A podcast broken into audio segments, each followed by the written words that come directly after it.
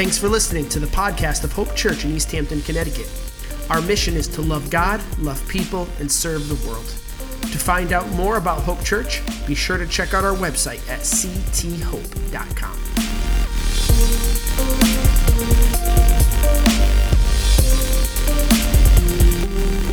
Good morning, Hope. My name is Carrie, and for those who don't know me, I am part of the teaching team here at Hope, and really excited to be celebrating this Advent season with my church family, with you guys. And I honestly have to say that I had so much fun last week helping to uh, deliver these bags to those of you who stopped by. Um, and I hope you were able to pick up um, one of the, the gift bags for our Unexpected Advent series. We are going to be opening a new bag each week of this series. So I will be opening this later and I'll explain more of what to do with what's in your bag. So if you want to open it with me later, then go now and find your bag and have it ready. Uh, but you're also welcome to do that on your own, maybe with your family at a, a time that works for you guys, um, however that looks. So either way, we're excited that you can be part of this with us and just that we can celebrate this season together. And this week, I'm going to be talking about hope. And the message is called Holding Space for Hope.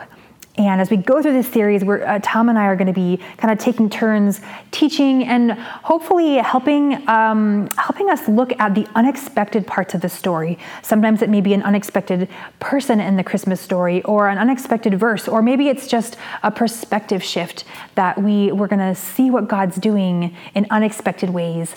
Um, but recognizing God's hand and his faithfulness and his goodness, even in the unexpected. Um, and one thing I've actually noticed that I, I want to pull out in this message a little bit is I'm realizing how much of our circumstances and the, the journey that we're going through right now uh, shapes the way that we read the Bible, and in fact, shapes the way that I think God speaks to us through verses and through the Bible at different times in our lives. Um, and so it's been fascinating to me to read the Christmas story with the backdrop of COVID and thinking through quarantine and thinking through um, all the things that we've been going through as, as a um, as a families and communities, and it's given me kind of a different uh, texture, a different richness to the story than I than I read before. Um, so, on that note, I, am going to be jumping into Luke chapter 1, and we're going to start in verse 26 through 38. We're going to be reading about Mary's story. And I would really challenge you. I'm not able to read this whole uh, chapter today during the message, but I would challenge you to read Luke chapter 1 at some point this week on your own um, for a couple reasons. First, it kind of gives you a greater context to the story, it allows you to really pick up on the details that I may have to pass over. Um, but it also gives gives God an opportunity to speak into your heart um, in a way that um, that really resonates with you in this season. Um, so I encourage you just to to take some time this week and see what God might have to say to you that I might miss in my reading um, that that maybe He wants you to know this week. So Luke chapter one, verse twenty six through thirty eight. We're going to jump into Mary's story. It says, In the sixth month of Elizabeth's pregnancy, God sent the angel Gabriel to Nazareth, a town in Galilee, to a virgin pledged to be married to a man named Joseph, a descendant of David. The virgin's name was Mary. The angel went to her and said, Greetings, you who are highly favored. The Lord is with you. Mary was greatly troubled at his words and wondered what kind of greeting this might be. But the angel said to her, Do not be afraid, Mary. You have found favor with God. You will conceive and give birth to a son, and you are to call him Jesus. He will be great and will be called the Son of the Most High. The Lord God will give him the throne of his father David, and he will reign over Jacob's descendants forever. His kingdom will never end. How will this be? Mary asked the angel, since I am a virgin. The angel answered, The Holy Spirit will come on you, and the power of the Most High will overshadow you. So the Holy One to be born will be called the Son of God. Even Elizabeth, your relative, is going to have a child in her old age, and she who is said to be unable to conceive is in her sixth month. For no word from God will ever fail. I am the Lord's servant, Mary answered. May your word to, be, to me be fulfilled. Then the angel left her. Um, so this is a pretty amazing moment, and I know we've heard this story maybe many times. Um, but again, it's interesting in light of even even the quarantine and thinking back from my own experience recently. Um, this this was an unexpected visitation, right? Um, early on in quarantine, I, I was not going anywhere. We were not having people over our house, and I remember getting a little like jumpy just when uh, you know the Amazon package person would come in and leave a package at the door, and suddenly I'm like, oh my gosh, who's here? What are they doing? Why are they here? Maybe I should be wearing something other than sweatpants. I don't know. Um, and so it was startling. It was it was jarring experience. And so, I, in, in, a very, very small way, I feel like that's just a taste of how Mary must have felt when all of a sudden, out of nowhere, she gets this visit from an angel. Uh, but not only is, is the presence of the angel unexpected, but his, his message to her is surprising, is overwhelming. Um, he says she's going to be the mother of God's son, and, and, that, and that he's going to, to create this life in her through the Holy Spirit that she is literally going to be holding space for hope within herself. That God is going to be growing the hope of the world inside of her womb. And it's this, it's this beautiful, amazing message that he's telling her. But, but you have to understand, she's, she's a young teenage girl at the time. Um, scholars believe that Mary may have been anywhere between like possibly as young as 12 um, up to maybe age 16. So she was she was very young at the time that she's getting this message. Um, and as exciting as it is, it was also incredibly overwhelming. And so she naturally has some questions. And the angel gives her a little bit of a little answers, a little context. Um, but then, but then the angel seems to switch gears and he starts talking about Elizabeth. And he starts talking about Elizabeth having a baby. And I, at first glance, it almost seems like it's um, an unrelated topic. Like, why is why is the angel talking about Elizabeth? And if I were Mary, I might have been sitting there thinking, yeah, yeah, great. You know, we can catch up about my relatives later, but I would like to know a little more about this thing you're telling me about me being mom's the mom of, of God's son. Um, yeah, I would like some more details about me right now. Thank you. Um, but I think there was something really significant about the angel telling Mary about Elizabeth. And so I think it's important for us to go back and let's look at Elizabeth's story and find out why the angel is connecting Mary's story to Elizabeth's. So if we jump back into Luke 1, verse 5 through 7, it says In the time of Herod, king of Judea, there was a priest named Zechariah, who belonged to the priestly division of Abijah. His wife Elizabeth was also a descendant of Aaron. Both of them were righteous in the sight of God, observing all the Lord's commands and decrees blamelessly. But they were childless because Elizabeth was not able to conceive, and they were both very old. Uh, so, a quick note here they were both descendants of Aaron. Um, if you remember, Aaron was the brother of Moses in the Old Testament. Moses was the one who led the Israelites out of Egypt through the Red Sea. He led them in the wilderness. Uh, but God chose Moses' brother Aaron um, and Aaron's descendants to be a priesthood. And they would offer sacrifices before God on behalf of the people, and they would minister before the Lord. And so here we have all these centuries later, um, the descendants of Aaron were still carrying out uh, the duties of the priest. And so Zechariah was a priest, and it was his division's turn to serve before the Lord. And he was chosen on this particular um, day to go in and burn incense in the temple before the Lord.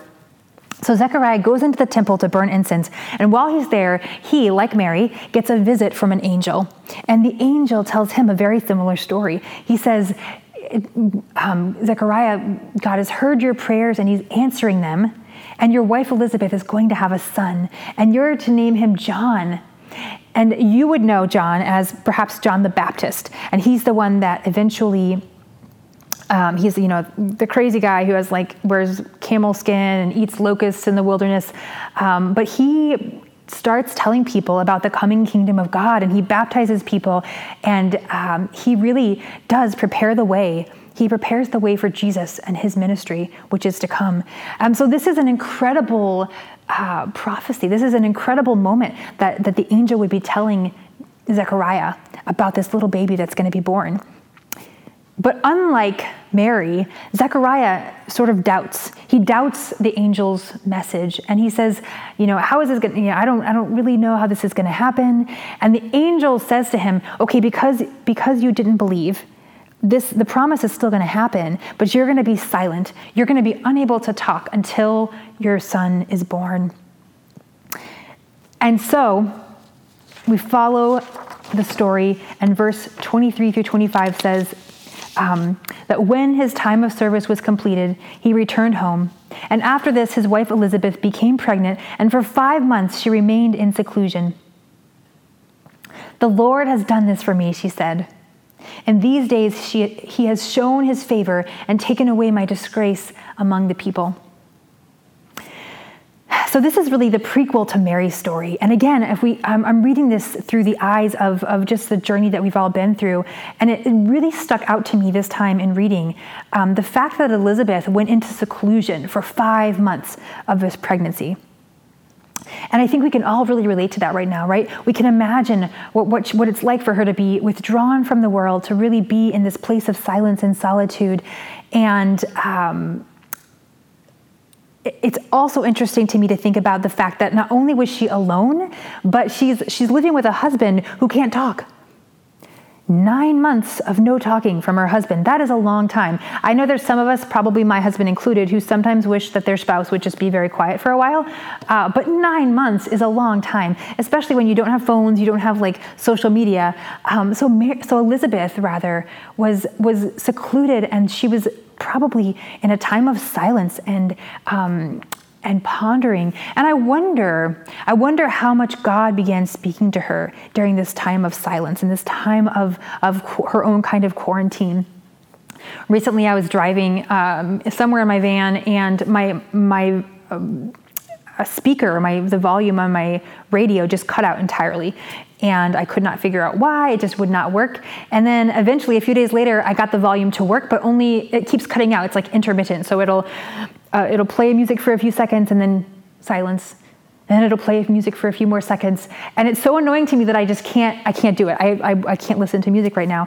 And so I was driving somewhere the other day, and normally I would maybe pop some music on and and be listening to that while I was driving.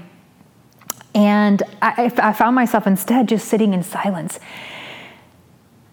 and it was so amazing to me how I live. We live in such an age of distractions, where it's so easy to just have music, to have noise, to have um, you know our phones and distractions always right there at our fingertips, and how bizarre it is for me to sit in silence, and yet it was in that silence that I was able to to pray and spend time with God, and um, and I, I, think sometimes we need that. We need that space and that withdrawing and that silence for God to be able to speak to us. And maybe you've even felt that during this, this COVID season, this quarantine time.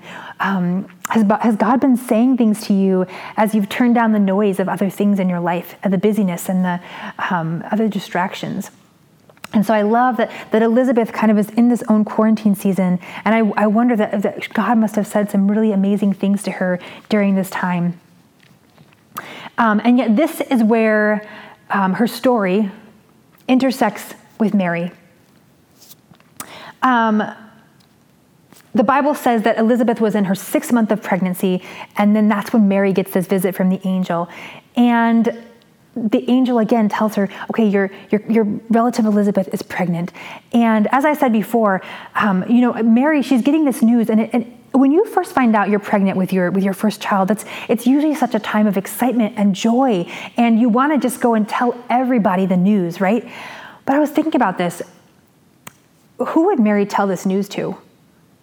Like who, who could she possibly share this joy or this this burden with? You know she could try to tell her parents like mom dad you know great news i'm pregnant. Oh no no no don't be silly. It's not joseph's baby. Well no no it's not not really any guy's baby. Actually, it's like, no, like our, her parents are not going to believe that story, right? Even, even her husband, Joseph, when he first found out, he, the Bible says he had in mind to divorce her quietly, which means he really didn't believe at first. He didn't believe that the story was really true. God had to reveal that to Joseph later. Um, and I'm, I'm, thinking, you know, she maybe she had a friend who had been pregnant before, but but probably not a friend who'd been pregnant while virgin.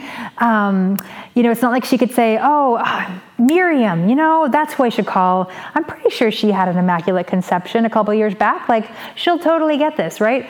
No, Mary. Mary has this, this burden and this joy, but no one would understand. No one probably would believe her story. no one except, except maybe a woman who conceived after menopause. Maybe that person, maybe that person would be able to understand her, her, her journey and help her process and carry the joy and help her carry that hope. And so when the angel comes to Mary and tells her about this, this cousin, this relative of hers, who was pregnant. I don't think it's a side note. I don't think it's like, you know, a little divine, um, hey, newsletter from your family here. Um, I think the angel very intentionally gave her this, this news because God knew that Mary needed someone to walk through this journey with her, to carry this hope with her. And I know this, I, I believe this partly because as soon as Mary finds out as soon as Mary finds out about Elizabeth, um, verse 39 says, At that time, Mary got ready and hurried to a town in the hill country of Judea, where she entered Zechariah's home and greeted Elizabeth. So she immediately, as soon as she hears this news, she's like, All right, I'm going to go. I've got to talk to somebody about this. Um, but the journey she takes to see Elizabeth is a little bit interesting. And it, it, brings me to a question I want you all to answer here, maybe in the, in the chat or with someone that you're sitting with today. How far would you go or have you gone to visit someone during the holiday season?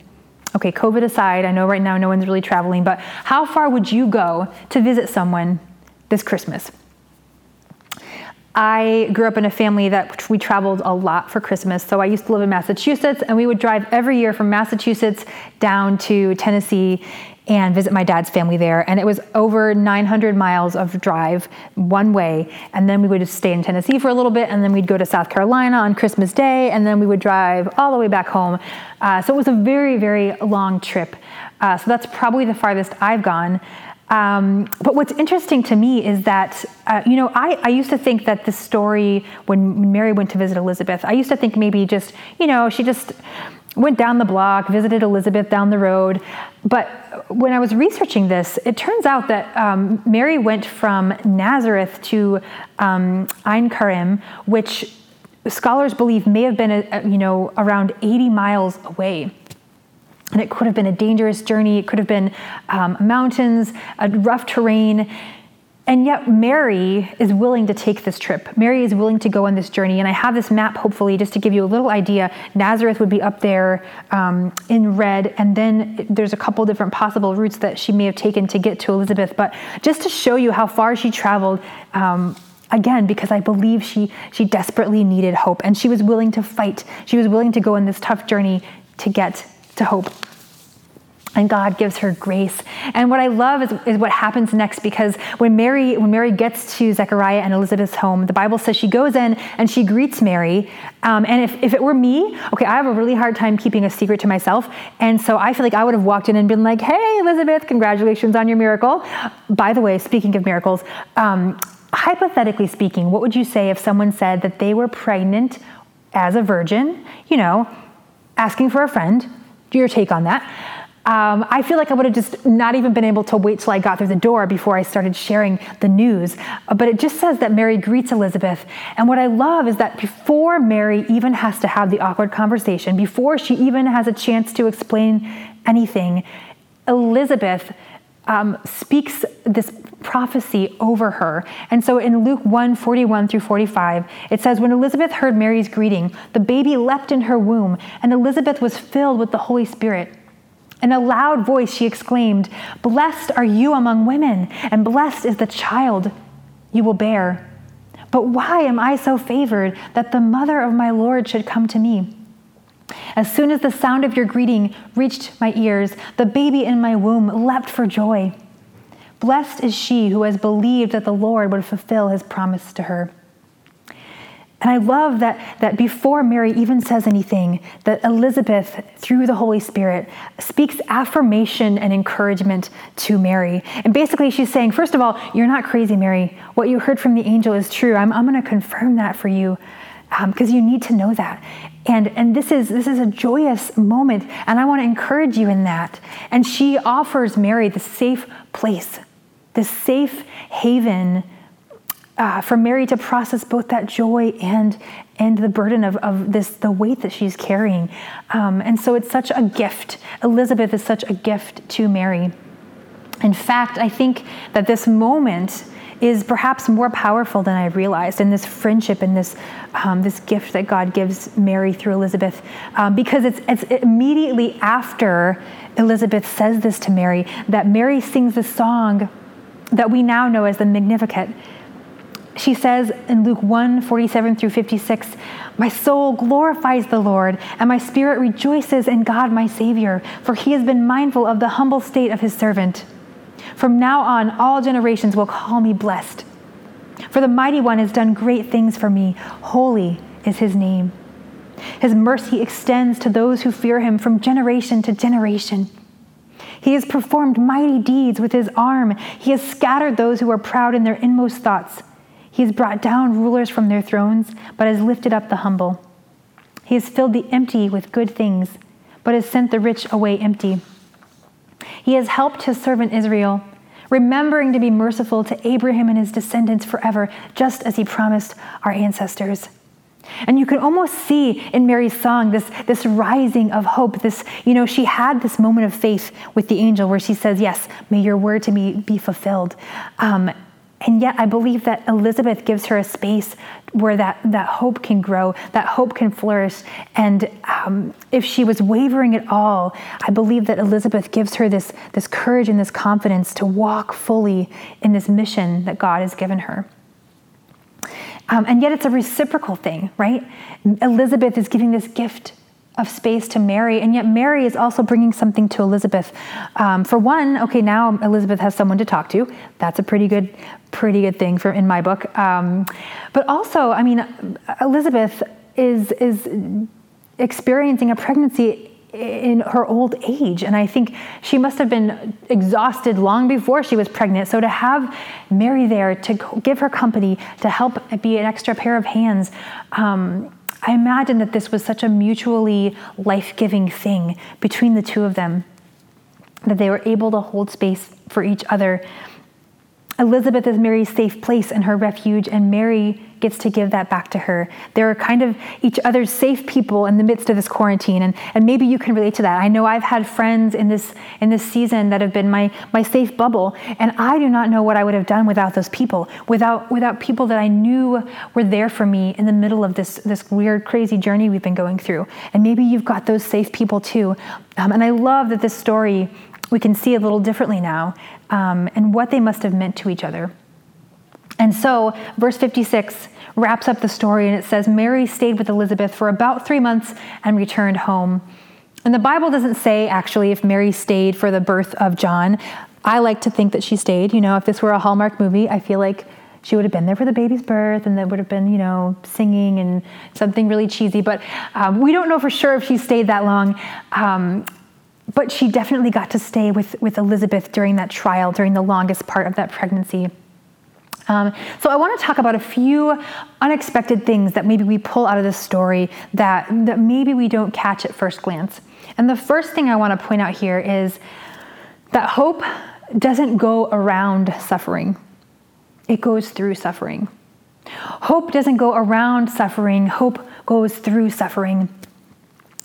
Um, in the story, there's, a lot of, of, difficult things going on. There's, um, there's a lot of painful things. We look at um, at Mary, at Elizabeth's story, for instance, and, and Elizabeth was, was suffering most of her life. You know, this is why she says, now that God has given me a baby, he's taken away my disgrace, which means she likely spent many years feeling the disgrace of being a woman who couldn't, who couldn't carry a child, because in that time, you know, people might have assumed that that was a punishment, that she wasn't able to carry a child because God was, was punishing her, and that was not the case. Um, so she has this, this rough wilderness beginning, and yet it's, it's through that suffering that she experienced experiences that, that God sets the stage for this amazing miracle of hope, um, a miracle um, so extravagant that it was enough to give Mary hope as well. Um, and I really believe sometimes, you know, we, we look at hope and joy and peace and we think of them like these, these big, fluffy, happy things. And we just think of hope as something that's, that's so amazing that it just pushes out every other negative thought, every other negative um, emotion that we're having. And that is simply not the case. Um, in fact, I believe that when God calls us to hold hope, often, often it's going to cost us. We're going to walk through suffering, and that is not something that should surprise us um, because God says that it's going to happen. In fact, Romans 5, um, verses 2 through 4 says this. We boast in the hope of the glory of God, but not only so, but we also glory in our sufferings because we know that suffering produces perseverance, perseverance, character, and character, hope. And so, suffering is, is not uh, the death of hope. Quite the opposite, because God is a subversive God and He can take something that looks like death, He can take something that looks as horrible as suffering, and He can use it as a birthing ground for something as powerful as hope. Um, and so the hope that we have in Christ is powerful enough to go through suffering. In fact, I believe sometimes God uses that suffering to magnify His hope. Um, so if you are walking through this season right now and you feel like you are going through such a difficult season and you're you're you're wrestling and you're struggling and and um, I get that. And we may be afraid, we may we may feel like, oh my gosh, what's wrong with me that I that I don't feel this amazing sense of hope. But I want to just encourage you um, that maybe God is doing something. Maybe God is growing a hope right now that you can't see in this season. But later on, you're going to look back and say, that was when it started. That's when God planted that in me. And I would challenge you to to um, and I even pray for you to have eyes to see the hope that God's planting in you right now, even in the suffering hope doesn't go around suffering, it goes through suffering. And because of that, because the journey is hard, the second thing I want to say is that sometimes we can't hold hope on our own, and we need to hold space for hope for each other. Sometimes we're just not strong enough to hold hope on our own. And, and this is another myth that I, I think we believe in the church. I was talking to my brother about that this week. And a lot of times I think we grow up and we sort of think, you know, God's, God's not going to give me more than I can handle, right? Like I'm, I'm just supposed to kind of grin and bear it. I'm not supposed to have burdens that I put on other people. I've got to hold this on myself. And I don't believe that's what we were designed for. We were not designed to walk this journey alone. When God made us, He made us for community, He made us for each other, He made us as the body of Christ, and we're called to carry each other's burdens. In fact, Hebrews 10 23 through 24 says, Let's hold unswervingly to the hope we profess, for He who promised is faithful. And let us consider how we may spur one another on towards love and good deeds. We are, we're not meant to walk this journey alone. And there's times in our lives where we're going to feel too small, too frail to hold hope by ourselves. And maybe that's you today. Maybe you're just feeling like I am overwhelmed and the, the journey is too hard and I don't know what to do. And um, I would just say to you, who is someone that you can reach out to this week and just be honest, be vulnerable, say, hey, I, I can't do it. I need help. Um, and if you don't have someone, honestly, I, would I'd be happy to talk with you. Um, you can even email me this week. My my email is uh, cburr at cthope.com. Send me an email. I can I can talk with you. I can even find someone else who may be able to walk you through what you're going through.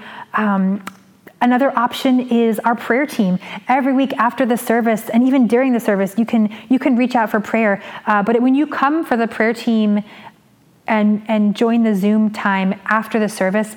It's it's online and it's it's um, an amazing group of people, and they're going to put you in a, in a, a room, a virtual room with just you and one or two other people, and that way you're able to pray um, confidentially and just have someone there to support you. I can't tell you how many times I've gone to that group of people for prayer and just um, like feeling empty and feeling lonely and feeling like I needed help, and they were there to give that to me. So I would challenge you to reach out, reach out to someone this week, and and let someone help you carry the burden and give you some hope when you're feeling too frail to hold it yourself. Um, maybe you're maybe you don't feel strong enough this week to help other people, but maybe you do. Maybe this week God is saying, "Listen, I want you to notice people around you, people who may need hope, people that need a little extra refuge right now. And how can you be that for someone?" Part of that i think is starting to pay attention to what people are saying. Listen to people's stories. Um, i think a lot of times people people aren't just going to come out and say i'm lonely or wow i'm struggling with my kids or wow i'm struggling with an addiction. But but sometimes they're going to give you clues in what they're saying. And, and if we can be listeners we can start to to hear what people are saying and and be a safe place for them to share Um, but you don't always have to to be someone who's a talker. You know, I'm, I'm, sure some of you are sitting there thinking, I don't know how to talk to people. If someone comes to me with a problem, I'm going to shut down and, and, panic and run the other direction. Um, we hold space for each other in a variety of ways. Um, sometimes it's as simple as supporting someone. You know, um, they have a, a, vision, a dream, a hope. Maybe you go to one of their soccer games. Maybe you uh, support their their musical dreams. Maybe you. Um, you know, buy buy a book that they write. Um, there's a, there's so many ways that we can support people and let them know in tangible ways that we're that we're there for them. Um, I think of my good friend Irena uh, who used to live in Croatia. Many of you actually probably have met her. We partner with um, I, their Youth for Christ Croatia, uh, and we um, so you may know Ruben and and Irena, and they're just wonderful people, and what they're doing is amazing. But Irena has become a good friend of mine, and one thing I love about her is when I take my trips down now, I, I like to go down and see my parents in Alabama. I'll drive with the kids, and it's a long journey, and she always is a stopping point for me. She opens her home to me, so I'll drive several hours to her house, and she makes food for us, and then she has this you know, a nice comfortable bed for us to stay in. And, you know, a lot of times I'm only there for a night, but I have conversation and then I wake up the next morning refreshed and she gives me breakfast and then I get to leave um, refreshed for the journey. And sometimes it's as simple as that, being um, hospitable for someone. Um, you know, as, as, as a church right now, we're trying to, to have Christmas of hope and, and find ways that we can give back to people who just need a tangible reminder of hope. So think about that this week. How is a, how are you able to hold space for hope for someone around you? Maybe in small ways. We aren't called to hold hope alone. We need to hold space for that for each other. And finally, hope produces more hope.